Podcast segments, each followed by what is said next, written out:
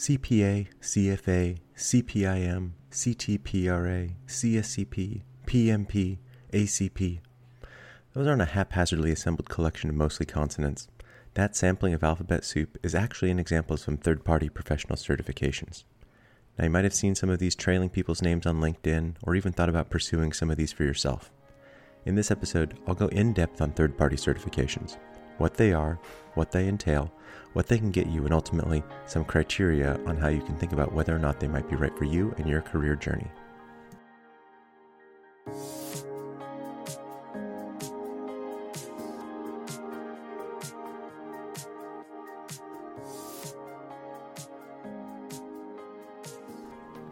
Hi everyone, welcome to the Progress Over Perfection Coaching Podcast.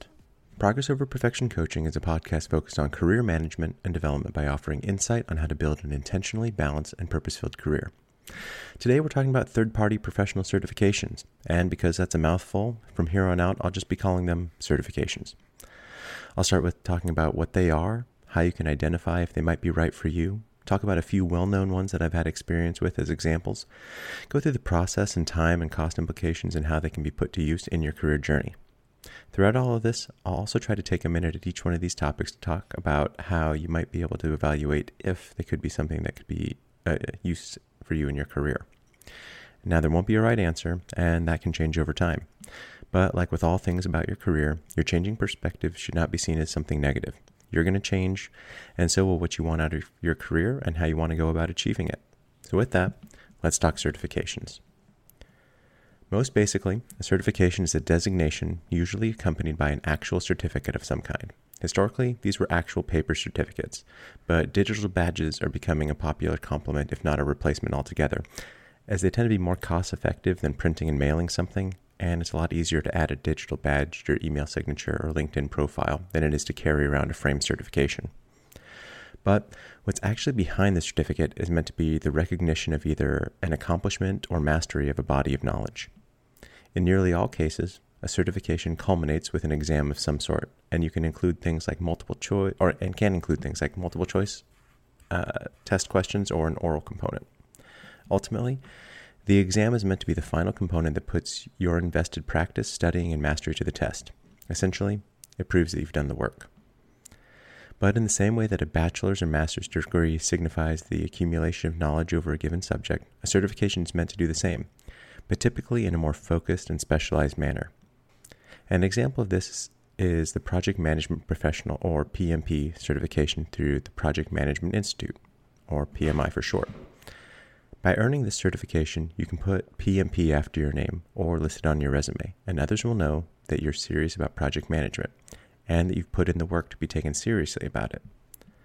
What this certification really saying through, though, is that you have at least a high school diploma, have between at least thirty-six and sixty months of on-the-job project management experience, have gone through at least thirty-five hours of formal education from a P M I-approved organization, and have passed a four-hour, one hundred eighty question exam covering the P M B O K, or Project Management Body of Knowledge. It's a lot of heavy lifting for those three letters.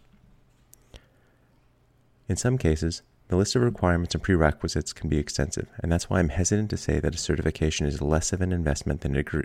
Than a degree. In general, I'd say that a certification doesn't replace or supersede a degree, but in some cases the amount of time and effort, and maybe even money, depending on the certification, can rival what might be thought of as more core formal education.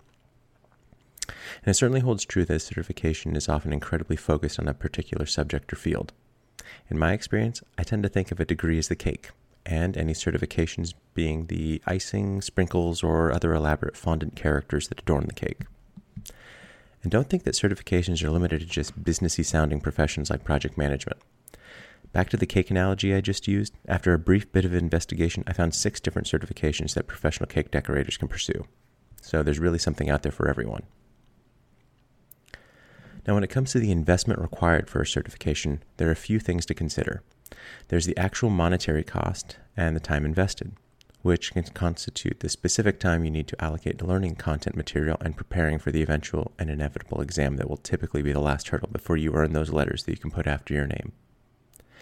Financially speaking, there's a pretty broad range of fees that you can expect depending on the course of the specific uh, certification.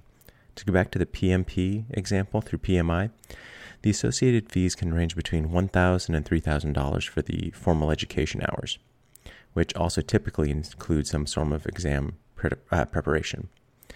Then there's the exam fee, which is about five hundred dollars at the time of this podcast. Now, you can lower some of those fees if you're paying if you're a paying member of P M I. That comes in at about one hundred fifty dollars a year, and this membership more than pays for itself in the discounts for the course material and exam fee. And this isn't actually uncommon. Most certifications that are offered by a larger organization have a professional membership. And in all cases that I've been a part of, the membership is always worth it if you're planning to pursue certification if they offer discounts, at least for the years where you might have to pay some kind of certification-related fee. Now, similar organizations have realized that some people, kind of like myself, may just become members for a year or two to get the discounts, earn the certification, and then possibly be never, never be heard from again. As such, it's not uncommon to see different tiers of membership, with what might have been the previous sole price uh, being a more certification-based tier that offers discounts, with a lower price tier that might have maybe a few benefits, but without all the discounts to encourage continued membership. This more affordable tier is meant for those that were not the target audience of the certification discount incentives, or that might have already earned their certification that they want to keep around as members. This is somewhat tangential to the actual certifications, but another detail that I found to be important when I'm trying to wrap my head around all the, or the entire landscape of what it means when trying to become certified. Now, this kind of pricing isn't standard, and in some cases, the total financial cost can get as high as maybe two to five times of what the P M P certification uh, might cost. At this time, there are less expensive certifications as well. It really is going to be dependent on the industry you're looking at and likely the, the level of exclusivity or prestige that may go along with having a particular designation. In some cases, these total costs may be very low, and while I wouldn't say that necessarily disqualifies a certification as carrying professional weight, I'd be very wary, and I'll get to that in just a minute. The other aspect of investment comes in the form of time investment. Keeping with the P M P example, you'll need at least three years of project management experience on top of a four-year degree, and then also need to spend at least thirty-five hours sitting for accredited educational content. That does include the time that you should also probably spend studying for the exam, which, for math's sake, could... S- Uh, could spend at least ten times that length of the nearly four-hour test in preparation, so maybe about forty hours for total. Then there's the actual four-hour exam. So to add it all up, you'd be in for about seven years, three days, and seven hours of time you'd need to spend towards requ- uh, the requirements for the certification. Now, this math's a little extreme in this case, as they require not only a degree but also years of experience, but this hopefully broadens the scope of what a true time investment for a certification could include as you do your own assessment for yourself. For examples from another field, take professional coaching. There's a classroom or instructional requirement typically, as well as an element of practice and experience. From what I've seen, these typically range from between six months to two years in overall scope and duration, and require that there are a certain number of hours logged actually coaching, which can range from fifty to one hundred total hours based on the certification.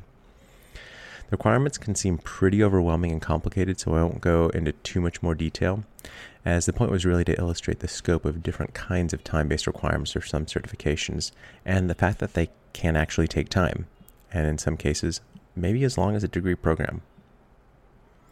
Now, this is to say nothing for any other kind of certification in fields like finance or medical professions. And given that anything I could share on that space here would just be a regurgitation of a quick Google search, I'll spare you and stick to examples from what I know a little bit better. So finally, there's usually a degree of continual practice in the field of your certification in the form of recertification. In my experience, certifications need to be renewed every few years, and within those years, there's usually an expectation of demonstrated commitment to the field at hand. For example, back to the P M P, every three years, you need to have accumulated a total of sixty professional development units, or P D Us, across their three talent triangle skill areas. Basically, you need to diversify the way that you're continuing your education. Now, should you fail to complete your P D Us in that time frame, you have one year to complete th- those units. And if you fail to do that, then you'll need to pay for, take, and pass the certification exam again. Now, most certifications I've worked with have very similar policies. Essentially, if you don't keep up with either edu- uh, with educational requirements and likely some kind of fees, then you get a warning. And if you don't take action, then you have to start over from scratch and take all the exams again. Now, it should go without saying that if you do fall outside of good standing, then you also can no longer claim the designations that you earned. So, my advice would be that unless you're completely sure that you've wrung out all the value from a certification that you've worked so hard to earn, do all that you can to keep it current. Now, while this might sound extreme, this kind of practice is really meant to ensure that those that earn the certification continue to uphold the reputation that the designation is meant to embody, which really makes sense, as the quality of a certification is only really as good as those that have earned it and how they show up professionally. So back to the idea of legitimacy of a certification that I touched on just a minute ago with regards to the financial aspect. The same applies with the time that it takes to complete a certification. It's pretty easy to find a course through a site like Udemy, Stack Social, or LinkedIn Learning that you can hammer through in less than an hour for costs of maybe ten dollars or less and walk away with a quote-unquote certification that you can post to your feed or claim a digital badge for. Now, I'm in no way trying to discourage any kind of learning or looking for ways to better oneself. But in the case of certifications, where one of the objectives is to offer a point of career differentiation, I believe that there has to be some barrier of entry to significantly, or to signify the commitment uh, that you've made to better yourself in this particular field. Now, I don't necessarily think that one of those barriers needs to be financial, as it does create an uneven playing field when it comes to the affluence associated with it and the funds that one might have to spend on something like certification. But there are also ways to game that system, and I'll talk about that in a minute. So if you have questions about whether or not a certification is legitimate, it wouldn't hurt to do some research. Ask your colleagues or other professionals in your space, or shoot, even a quick Google search. I'm continually surprised at how often the autocomplete bar has, quote unquote, is it legitimate, fill in whenever I'm looking something up, whether it's a certification or not.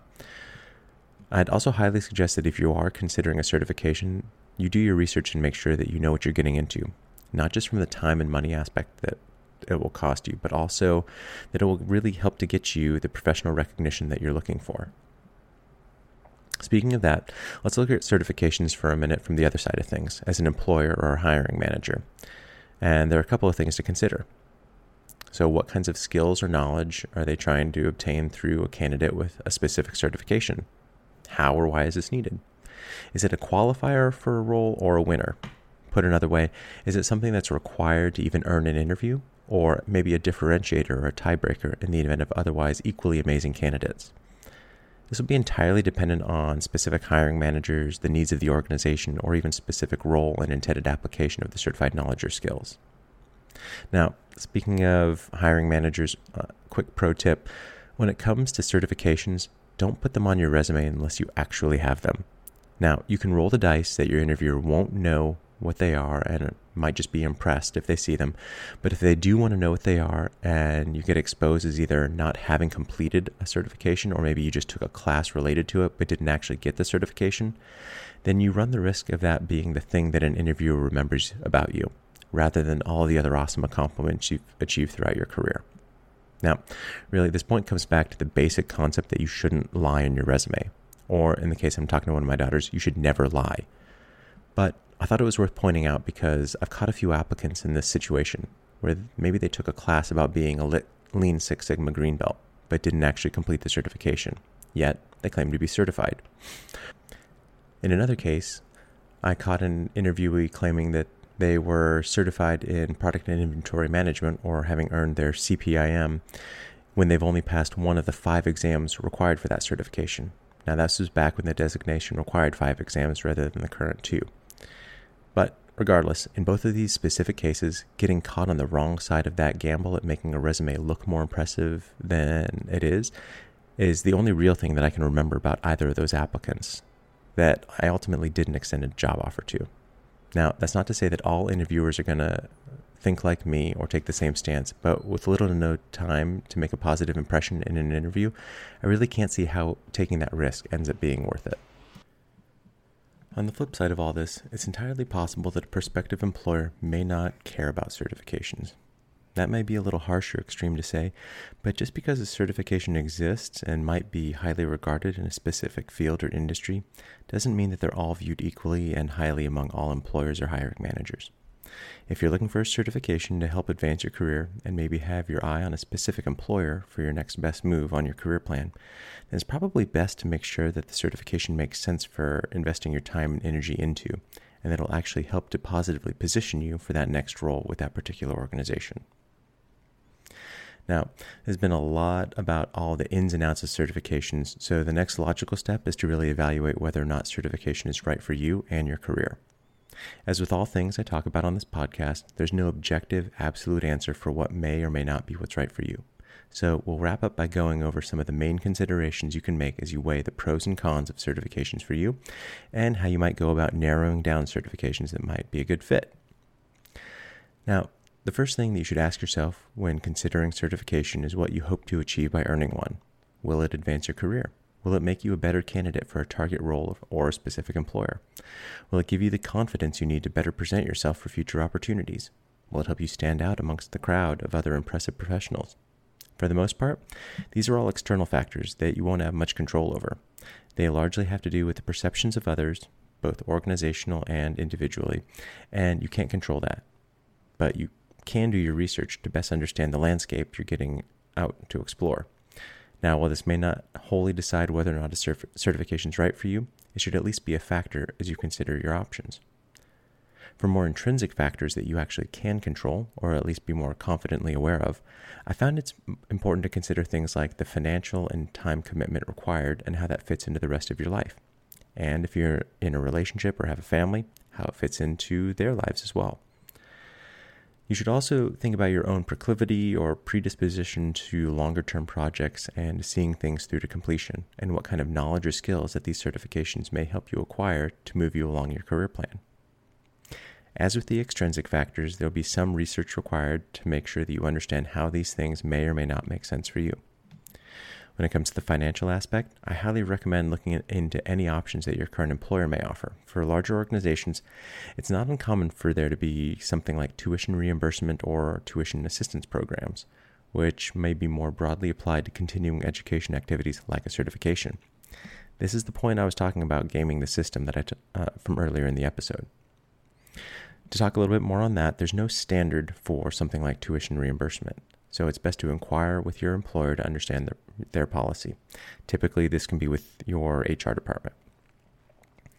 Most of my experience with employers is with tuition reimbursement, which means that you'll fit the bill up front for the certification, and once you provide f- proof of obtaining the certification, then you can initiate the repayment process. So what this really means is you need to have the cash to be able to invest in yourself, and as we talked about before, the overall process can take anywhere from a few months to potentially a couple of years. So that's something to weigh when you consider it. Now, all that being said, it's pretty common that if you don't complete the certification or other educational pursuit, then you don't qualify for reimbursement. So don't be lulled into not taking the certification seriously once you get approved for reimbursement. There are also usually limits to what reimbursement will cover. Again, from my experiment, uh, experience, it's pretty typical for a program to cover about five thousand dollars per calendar year for one program, and that five thousand dollars is tax-free. Then, anything over that five thousand dollars, typically a portion of that gets covered by the employer while you cover the other portion, but whatever's above that five thousand dollars that the employer does cover, you can be taxed for. Now, all the times I've taken advantage of this kind of thing with an employer, there's always been a very specific course of events that need to p- take place to truly qualify for the reimbursement. Things like submitting a proposal, getting that proposal approved by a couple layers of management, and then submitting the right documentation at the right time, talking about what courses you're taking, when you're taking them, and then at the end of all of it, what documentation do you need to submit to make sure that you do get reimbursed. Now, those steps are by no means impossible to navigate, but it definitely requires you to do your homework, pay attention, and follow the rules. Now, time is another completely separate thing that you need to consider, and that resource may be more scarce for you than money. So it's important to understand the time required to either take a course, study, and take a test for certification before you jump in. From a work perspective, are you overwhelmed with the tasks of your day job? that are going to leave you drained at the end of the day and with little to no time or energy to sit for a course or to study. At home, do you have the free time to allocate to something like extra studying or preparation? So, for example, maybe you've taken on an extra project at work that's going to require late night calls and long weekends, and maybe you're moving to a new house because you have another kid along the way and you need a bigger space. Given all that, in this very hypothetical extreme situation, the stars might not be aligned at this time for you to pursue something like certification. As with all things, though, if a certification doesn't make sense for you now, it doesn't mean that it never will. So if you're doing research, that research uh, that you've done isn't necessarily a waste. You now have a plan that you can reference at a later time when it might make more sense given your circumstances. Another thing to consider is your own personality and strengths that may make a certification more or less sense to you. I've talked about the Clifton Strengths assessment in previous episodes, and that can offer a lot of great insight into your own natural disposition towards certifications. I'll use myself as an example. In case it hasn't been apparent to this point, I love certifications. When I took a look at my strengths, achiever is my number one strength and learner is my number two. In other words, I love to feel like I complete something while gaining new knowledge and subject matter expertise. So certifications are kind of my jam. Funny personal story, I didn't know that these were my strengths as I finished my undergraduate degree, and at that point I swore I had reached the end of my educational development. It wasn't long before I found myself renouncing that claim and went back to school for my master's. Now I swore I was done. However, fast forward about three years, and I was up to my ears in practice tests for my first certification exam. At this point, I'd taken the strengths assessment and connected the dots between my top two strengths and realized that I should probably just resign myself to the fact that I was going to be chasing down certifications probably as long as I live. And since then, I've been on a pretty steady pace for a new certification every couple of years to kind of keep that appetite sated. Now, once I realized that this was part of me, a desire to create a plan and see it through while also learning something new, I could stop kidding myself into thinking that I had reached the end of my certification road and was able to fully embrace it and harness it as a strength. So this doesn't mean that if these strengths don't rank among your top, that certifications aren't for you, but it does mean that you can gain some powerful insights on how you may take, or that you might take into the certification process. Even if there will be challenges presented through the process based on your own strengths, it doesn't mean you should necessarily shy away. You just need to make sure that you plan accordingly for ways to keep yourself motivated so you don't end up wasting your time or money. Now, if you're interested in learning more about the Clifton Strengths Assessment, Uh, feel free to check out our episode number two. I'll put a link in the show notes, or you can reach out to me directly and we can talk about how you can discover your own strengths. So that about does it. You should now feel like you at least have a framework for how certifications work and how to think about them, what they are, how to figure out if a certification is right for you, how to identify certifications that might be a good fit for you and your career, and hopefully some factors to consider for how you might go about planning your foray into the world of certification. As with most topics I've covered in other episodes, there's a fair amount of planning and care that should be taken when thinking about a certification. It's not something that you can probably decide to do on a whim, and even less likely that doing so on a whim would result in the kind of results that you'd want. I hate to say it, but there's not a shortcut here. But really, that's somewhat the point of a certification. It shows that you've accomplished something above and beyond your peer set. If there were a shortcut, then it wouldn't carry the same weight and yield the same kind of hopefully positive results for your career. So how about your experience with certifications? Do you have any tips and tricks of your own in go, how to go about them? Or do you maybe have a dramatically different view on certifications? Do you think they're a waste of time and money and that, that could be better spent elsewhere in advancing your career? I'd love to hear any or all of these points of view. So send those questions or comments to me at patrick at p r g s coach dot com. And with that, I'll sign off with: a certain type of perfection can only be realized through a limitless accumulation of the imperfect. Thanks for listening in, and we'll talk more in our next episode.